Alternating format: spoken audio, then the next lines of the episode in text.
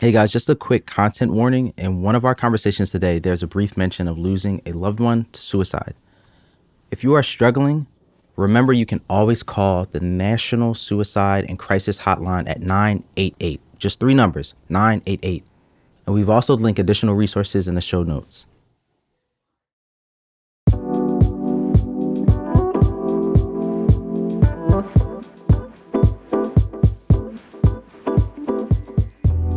And welcome to the So Curious podcast presented by the Franklin Institute. Hello, hello. We are your hosts. I'm Kirsten. Yeah, and I am the boy Bey, but please just call me Bey.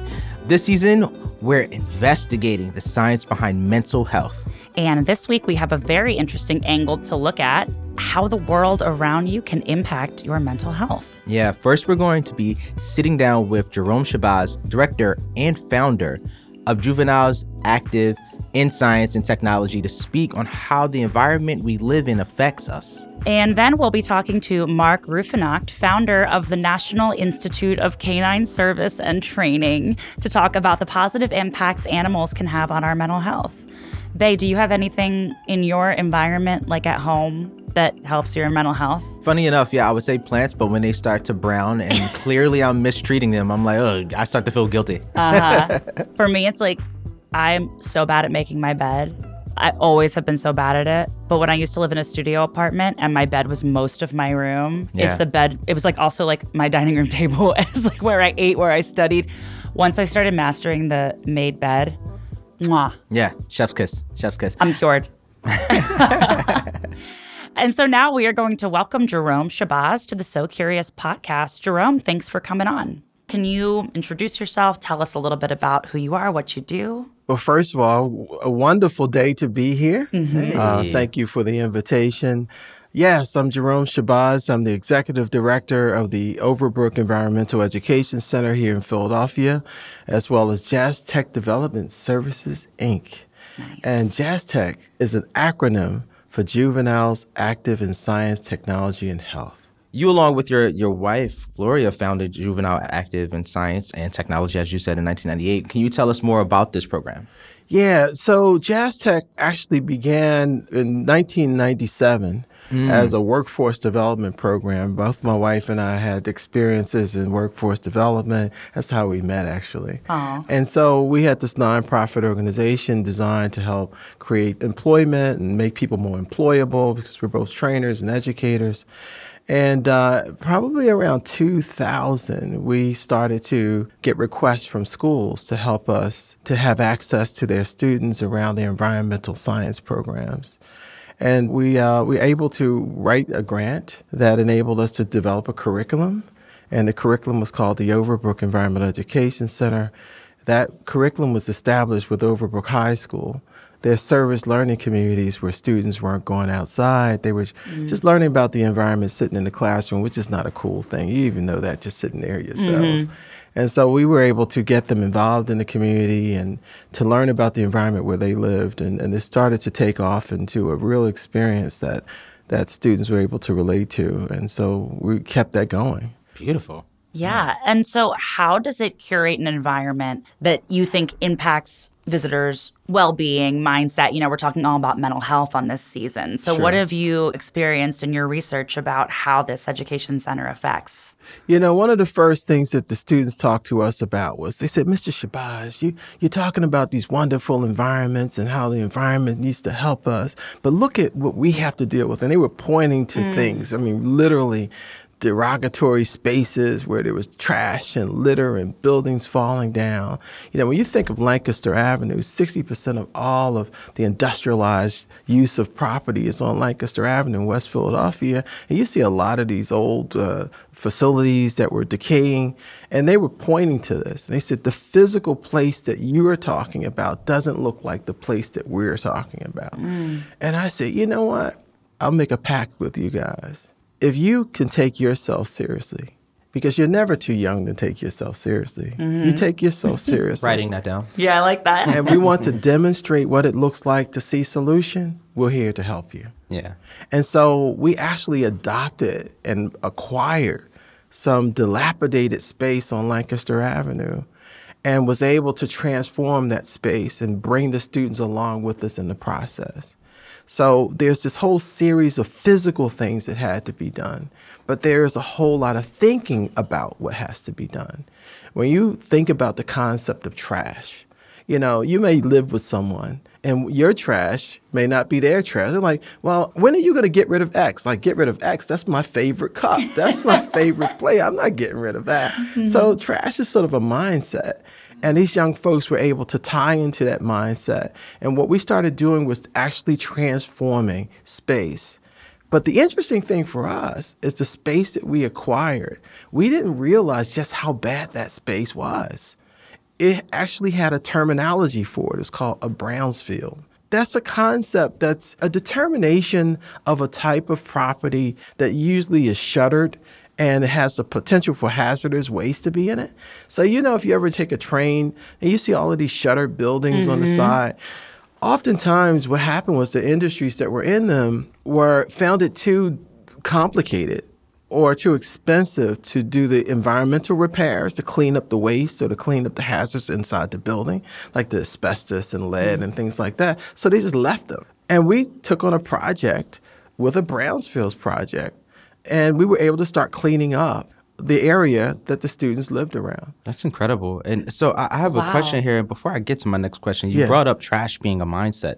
Yeah. I think that's such an, an mm. incredible and an interesting concept. What would you say is the process of connecting your environment to the concept of trash or vice versa? What does that process look like? Well, for us, the process is, is thinking of it as an intersectional experience. Our environment, our health, and our community, when it intersects, that's the sweet spot for us you know, we may talk about the environment, but the environment may not necessarily impact you the same way as if it would if you knew the impacts of what it does to you.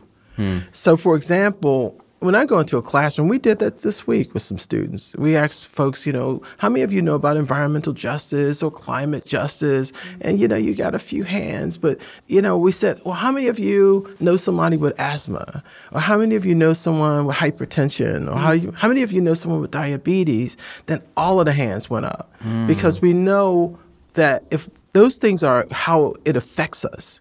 And once you think about those issues as being connected to the environment, yeah. then you start to become interested and it becomes exciting to you. But then the other issue is we ask people, where do you like to go when you want to relax? Mm. And then they say, oh, we want to go to the beach or we want to go to the mountains, we want to go to the woods. It's this connection yeah. to nature. So there's a whole aspect of science called biophilia that really deals with the impacts of how the environment affects the way you feel. Mm-hmm. And so we have a very intentional desire. Not only do we want areas to be clean, but we want them to be healthy, but we want them to be high sensory spaces. So everything we're doing on our development now is very high sensory. I love that. I was going to say mental health has had a lot of stigmas, you know, traditionally, especially in BIPOC communities. Can you talk about where those stigmas have been and how the conversation around mental health has evolved up until this point? It has become a big part of our work. I mean, typically our work is involved in environment, community health, but now it's involved in the behavioral health because on the behavioral health side, we know that there is a need for repose and we need for ability to be able to, to have calming and how it is affecting all of the physiological things that we go through. And so probably about 15 years ago, one of the greatest additions to our work was to begin to work with public health divisions of universities. We work with a lot of universities. And the public health folks really brought a different perspective to our work as opposed to just looking at the environmental issues. You start looking at the epidemiology of a neighborhood, it's telling you what people are impacted by. And oftentimes, the major health disparities in communities in West Philadelphia and North Philadelphia, particularly where there's a lot of African Americans, you know, you see hypertension, you see diabetes, you see obesity, and you don't think about how stress is connected to that. But stress is connected to that. Air quality is connected to that. Water quality is connected to that. And so we had to take into consideration the psycho emotional impacts of the environment. Even to the extent of creating what we call microhabitats so that we could see different types of birds coming back. Oh yeah, what is right? that? What's Wow. microhabitat? Microhabitats like these small environments where there's places where they can live, where birds can live, where bees can live. So pollinator plants, so that you can get bees and hmm. butterflies and monarchs to come back. You know, the idea is that if you're only just seeing a pigeon, I remember one of the kids saying, "Mr. Shabazz, that look like a rat with wings." You know? You know, but Pigeons get a bad rap. yeah, they, get yeah, they, they do get a bad rap, right? But under the same token, imagine if you see a more a greater diversity and you have the very intentionality to create a space where other types of birds. I mean, we're right between Cobbs Creek and Fairmount Park, so when they migrate, they're just like us. They want to rest and get some water and get some food. And if you create those environments, and those are the microhabitats where there's water, there's food, there's place to rest, then they too will tend to rest. Now we have new you know species of birds that are migrating to the site. So you see more color and you see more animals. You know part of our work too is about equity. On our work when we're looking at equity and inclusion it is a behavioral aspect and it's a connectivity. The connectivity for us is that there's statistics to show that your physiological relationship to the park, for example, Fairmount Park is one of the largest urban parks in the country, does not denote your feeling that you can access it. Mm-hmm. Because there were situations years ago where people discriminated and kept you out of certain places in the city and told you where you could not go. And it's amazing how those things carry on from one generation to the next. So you'll have people that live next to a park or close to a park area but don't utilize it. And so changing that around, changing that whole relationship to natural systems really matter because we are systemically connected. We have these symbiotic relationships with, with water and air and land because we come from the earth ourselves in some respects. And so we can relate to them. They're our inheritance, right? That's as a human being, I think I have as much right to a tree as you do. and so I think the issue is not questioning whether or not it's a benefit, but questioning who has access to that benefit and making certain that everybody has a right to uh, be able to enjoy it. And so that's what we're doing in a, in a sense, is like very intentionally making certain that people are not afraid to, to participate, to have better, what we call literacy of understanding what the systems are. And that education makes you feel more connected. I was at the uh, Discovery Center in the park yesterday, and it was a, a gentleman who was an expert birder. He was a, a falconer. Oh, and, wow. and and it was African American brother. He said, like, mm-hmm. I, you know, it's not too many of us to do this kind of thing. But he was an interesting person, and he had this wonderful relationship with his birds. And he just said that if I didn't have this, I would be a terror to you and to myself. And he looked like he was absolutely serious. You know? He was genuine. He was genuine. He, he was very authentic and very real. And the, the beautiful thing is, he was talking about how these birds helped him. And then he had this extraordinary story about pain that he experienced and how nature brought him through it. Beautiful. Wow. And I love also that you're working with schools. So you're kind of sparking this joy in young people that, I mean, hopefully is eradicating, like you said, the generational thing of like, we just don't go to the park. We, it's just how we've been, you know, my family just, we didn't do it, whatever. And I love that you're like starting that at hopefully a young age. Absolutely. Um, and so, can I ask, what are some of your future goals as it pertains? I know that's a big question to Overbrook Environmental Education Center, particularly if you have any when it comes to like the mental health community. Yeah, come on, Yeah, Jerome. so- Five year plan. Yeah, yeah. so we actually have a master plan. So it's, it's called the pharmacy. Nice. And the pharmacy master plan is, is pharmacy slash Overbrook Nature Works Center. Hmm. So we're literally working with some partners during this project called Science Shop. Where we're bringing institutional knowledge around science and technology and climate at a localized level. And that's being developed out currently. And we actually have some wonderful resources, and we're starting to do planning now so that we'll have this high sensory space, and it's called the Nature Works Center. And Nature Works Center is going to deal with everything from your, your visual uh, stimulation to your auditory. It's going to be kinesthetic. and it's going to touch all of the sort of learning cues for people. And then there's there's a theme for it. It's play, learn, and grow. Mm. All right. And so the play part is that you are not necessarily playing just as a child. We're always playing, mm. right? Mm-hmm. And so we'll have big musical instruments out there so that if you just feel like you want to hit a xylophone, mm. or if it's going to be chimes so that you'll you'll have this sort of a tone that will always allow you to feel like you're in sync with what's happening because chimes respond to the wind and you'll be able to sort of sync your rhythms up with it. But it's very intentional, you know, using water as sound. And when you talk about the sense of water, water is, is one of the most placid and calming factors because what happens is it allows us to sync up. Yeah, yeah absolutely. So, Jerome Shabazz, what is your number one thing, priority number one that you want people to take away from this conversation? Hmm. We actually have the opportunity to make the reality that we seek and that we could close the gap between our aspirational and performative selves. When we do that, we start to live a more authentic life. And so we're bringing those natural systems into a neighborhood level so that we can find peace every day. We don't have to go on a vacation to mm. find a mm. calming space. We want to be able to find a calming space right around the corner. And that's Hell what the yeah. Overbrook Center is representing.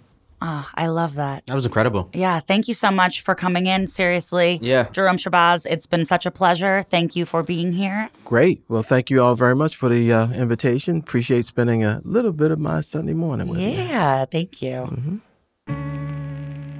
Oh, man, that was awesome. Thank you so much, Jerome Shabazz, for coming on to the show that was really great. That was really great. Yeah, Bey and I both live here in Philly, go birds, and we can both really relate to how a major city can affect you and your mental health for sure. Yeah, yeah, and Philadelphia, you know, has its own special little effect on us. All right, Bey, what's your favorite spot in the city? Yeah, you know, growing up, I, I was in Southwest Philly, deep Southwest, mm. and uh, Cobb's Creek was mm. always a really, really nice spot. Honestly, it had all kinds of mental health effects on me as a kid.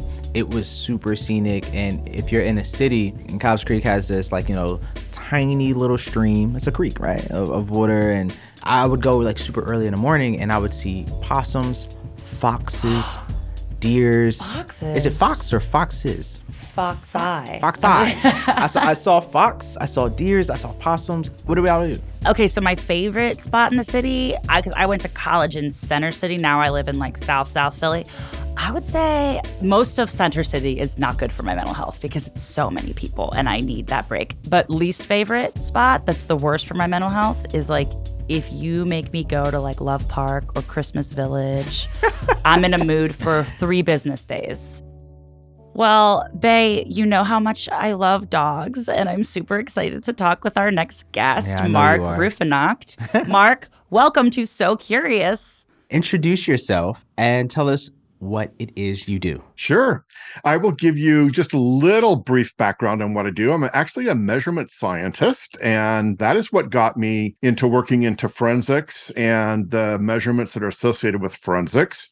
And that actually led me into dogs, believe it or not. So I was working in some breathalyzer technology and over 20 years ago and i started thinking about what can a dog do for a diabetic um, a type 1 diabetic? Can they smell blood sugar changes? And so i was actually the first one in the world to train a dog to detect and alert to blood sugar changes. And we started a nonprofit organization called dogs for diabetics um, first one in the world and since then, there's lots of organizations that have started doing this, and this type of um, service dog is quite popular now.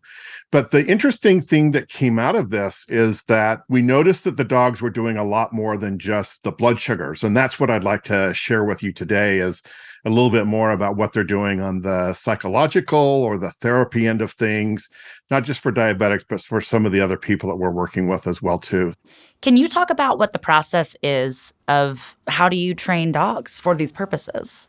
So we train dogs specifically for three different purposes. I'm going to categorize them into three.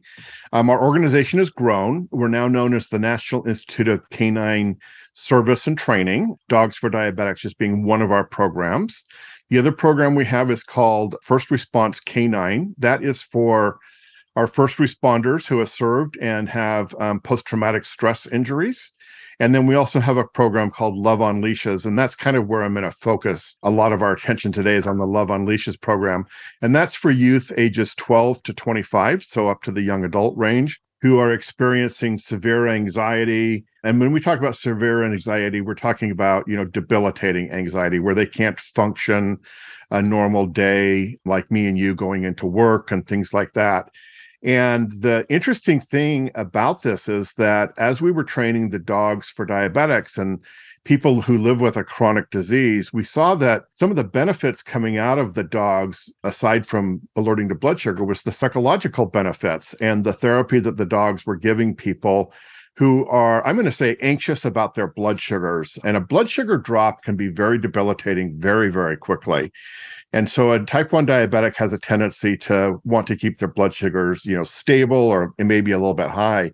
And the dogs were able to give them a little bit of reassurance that they were in a safe place with the dog. The dog was going to let them know if their blood sugars were dropping. We have technology today that will do that, but the dog is typically about 10 to 20 minutes ahead of any technology that the consumer has available to them. So it's still a pretty remarkable thing that the dogs can do. But we train them on scent from other diabetics. So we collect scent and we do a scent discrimination process where we reward the dog for identifying the correct scent and we we actually collect sweat. You could collect breath and there's other things that you could collect but sweat is not a biohazard number one and then also really easy to work with. And so we we work with the dogs on the sweat. So i want to take a step back and ask you what inspired this work that you're doing and, and more specifically you talked about like being the first to interact with dogs to detect diabetes what even sparked or triggered that curiosity to say hey maybe a canine can help with this Sure. So I'll take a step back almost, uh, well, at least 25 years ago. So I've been a type 1 diabetic for more than half of my life. And so I was living with type 1 diabetes. Back in those days, you know, 30 more or more years ago, it was just assumed if you were type 1 diabetic that you were going to go blind. Um, that was just one of the side effects. Now, let me just stay right up front for any type 1 diabetic that's listening to us. That is no longer true. We have so much better control and so many more tools than we had 30 and 40 years ago. Um, but I got involved and started volunteering. I wanted to pay forward with Guide Dogs for the Blind, thinking that one day I would need a guide dog. And so I got involved with that organization.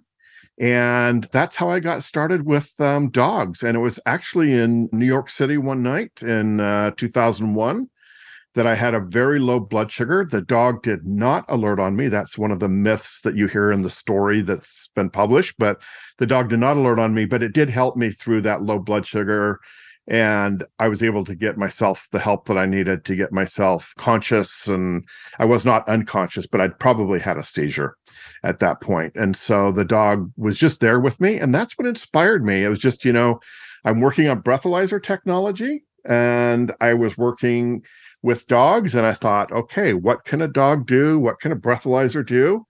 I just put those two things together. And that's how I started the three year research project into diabetes. And 20 plus years later, wow. Dogs for Diabetes is doing this amazing work. We've put out over 200 dogs. Yeah. Wow. Oh my gosh. So, this whole season that we're doing on the So Curious podcast, we are talking about mental health. So, what is it that you think, in your opinion, and this is open ended, but what do you think that taking care of your mental health mean? Like, what does that mean to you? That's a really good question. And I'm not a mental health expert, so I'll put that right out front as a disclaimer. Okay. But I have lived with um, mental health issues with friends and family. Uh, we did lose uh, one of our teens to suicide a number mm. of years ago, seven years ago. So uh, we know what it's like to live through a family loss of losing somebody. And that's really what inspired me to start the Love on Leashes program is I didn't want another family to have to go through what our family went through in losing a 15 year old um, boy. So mental health really, you know, flies the gamut across so many things. And I think that really, when I look at mental health, I like to look at also the physical health. And I know the buzzword today is wellness, um, but we were talking about wellness, you know, 10 years ago. It just mm. wasn't a buzzword. And really, when we look at it, we need to be looking at balancing the mental health with the physical health and having the overall wellness of everything. And, and really, the two can't go without each other because your physical health is definitely going to impact your mental health and vice versa. If you are depressed, you're less likely to eat healthy, you're less likely to get out and exercise, you're less likely to even sit outside in the sunshine.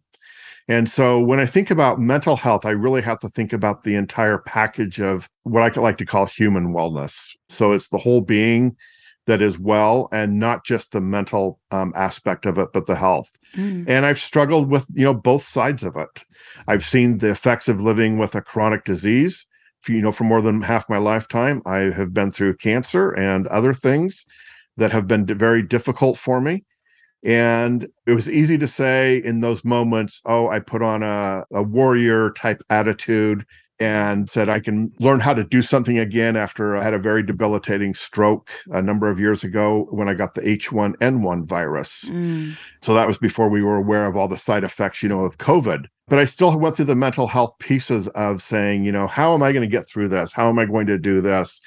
And things like that. So again, I think that the two can't be separated physical and mental health. Mark, thank you so I much for that. sharing. Yeah. No, really, really appreciate that. Can you talk about any training that can be done with a dog that can maybe detect anxiety and, and how that might be able to relieve anxiety? So the approach that we're taking, and let me just say there's multiple paths to the summit, and there's some very excellent other dog programs out there that also have ideas and what they're doing.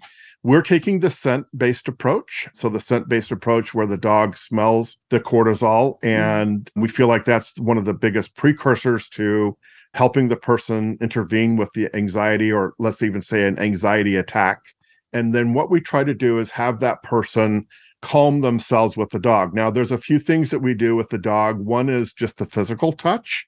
So the dog may interrupt an anxiety attack. Sometimes people pick at themselves or they chew their fingernails or they do other things when they've got high anxiety. So the dog may do some interrupting skills. The other thing that we train the dogs to do is literally a cuddle, and not all dogs ah. like to cuddle. And so, so we true. actually train the dog how to cuddle. You know, most shepherds are not cuddly dogs. Labradors love to cuddle, but most shepherds do not. So that's more of a trained skill that we give them. And so we teach them how to cuddle and not just to wrap your arms, but to get in a position where you can feel the breath of the dog or you can hear the heartbeat of the dog or whatever. So we do that. Now, that's not always possible. So we also have what we call pressure therapy, where the dog may come up halfway onto your lap or something like that. So there's there's some trained skills that we do you mentioned the breathing, heartbeat. Is there like a synchronization process or something like that? How does yeah, that, how does that you, work? You've hit the nail on the head. Nice, you, you hit it. Let's go. So this is something that you know you can do with your pet dog. I suppose you could do it with a cat. I'm pretty allergic to cats, so, so I have not tried it, but I think it would work. I suppose you could even do it with a horse. You know, there's a lot of horse therapy that goes on as well too. So what I recommend doing is with your dog, if you have a dog, is just laying down with your dog. Hopefully, you can get your head so that you can lay your head on his or her chest or next to it. Listen to the heartbeat. Now, dogs have almost twice as fast heartbeats as what humans have. So you can't necessarily count on the heartbeat, but maybe every other heartbeat or every third heartbeat, take a deep breath and use that as your tick tock in and out breathing exercise that you might do in a meditation, but it's a heartbeat. And the other thing that you can do is the breathing of the dog. So when the dog breathes in, you breathe in. Now, the bigger the dog, the longer the respirations are going to be, closer to a human. If you're working with a small breed dog, you're probably going to have to do half of their breathing. So breathe in with the dog and exhale with the dog. So a sleeping Labrador is going to you know, probably be snoring a little bit. Breathe in with the dog, breathe out with the dog. And they become your monitor. And it's actually just such a natural way of monitoring your breathing. So if you're feeling anxious and you want to slow down your breath or slow down your thoughts, slow down your thoughts with that heartbeat and that breathing exercise. That's simple. Everybody can do it at home. and it works magic, let me tell you. Put on some lo-fi hip hop beats. Yeah. Breathe with your dog. Right. What a You- yeah, what you a could science you could do behind that it. too. It's a vibe. Yeah. It's a vibe. I know. in your opinion, completely opinion based, what is the difference in receiving comfort from a dog versus a person? Oh, oh, it's huge. now there's benefits to both, right? Mm-hmm. But that dog is going to be unconditional love. That dog is not going to be thinking about his response while you're forming your question or your thoughts and trying to give their experience. That dog is 100% non judgmental. They communicate through their eyes and their listening and their soul. I encourage people talk to your dog. And even before we were doing mental health, we talked about the fact that it's healthy when you're training a service dog, for example, to talk to them. They can be some of the best therapists. You can talk about your problems with your dog, and they just look at you with their eyes and allow you to bare your soul if you want to bare your soul with them. Oh my god. This is a wonderful way to uh, wrap up the interview. But Yeah. I'm going to ask one last question. Can we see your dog? Sure. It, give me just a second to wake her up. She's really snoring, but uh, she's right here by my feet. I'll grab her. I can't hear her snoring at all, actually. So, It's a light snore. She can Mhm. snore pretty darn loud. Yeah. hey. Hello. Sorry to wake you up. Hi. What's the puppy's name? Her name is Amelia Earhart. Hi, Amelia And we call her Millie. Oh, Millie. Thank you. Well, Mark, thank you so much for taking time to honestly share all of these experiences. Yeah. Thank you. Thank you so much, Mark and Millie, for coming on the podcast. Yeah, no, that was incredible. I, I'm so sad that this is an audio only show and audience can't get to see Amelia Earhart.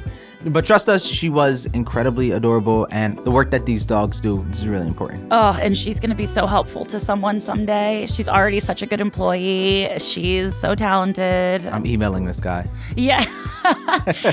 Can Millie work for me?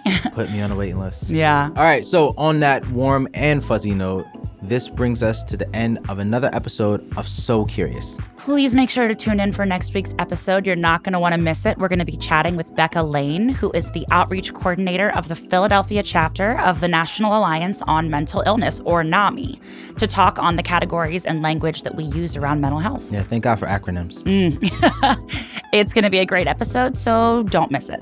This podcast is made in partnership with Radio Kismet. Radio Kismet is Philadelphia's premier podcast production studio. This podcast is produced by Amy Carson and Emily Cherish of Radio Kismet. This podcast is also produced by Joy Montefusco, Jayatri Das, and Aaron Armstrong of the Franklin Institute. Head of operations is Christopher Plant. Our assistant producer is Seneca White. Our mix engineer is Justin Berger, and our audio editor is Lauren DeLuca. Our graphic designer is Emma Seeger. And I'm Kirsten Michelle Sills. Oh yeah, and I'm the Bull Bay. See you next week. Stay curious. See ya. Bye.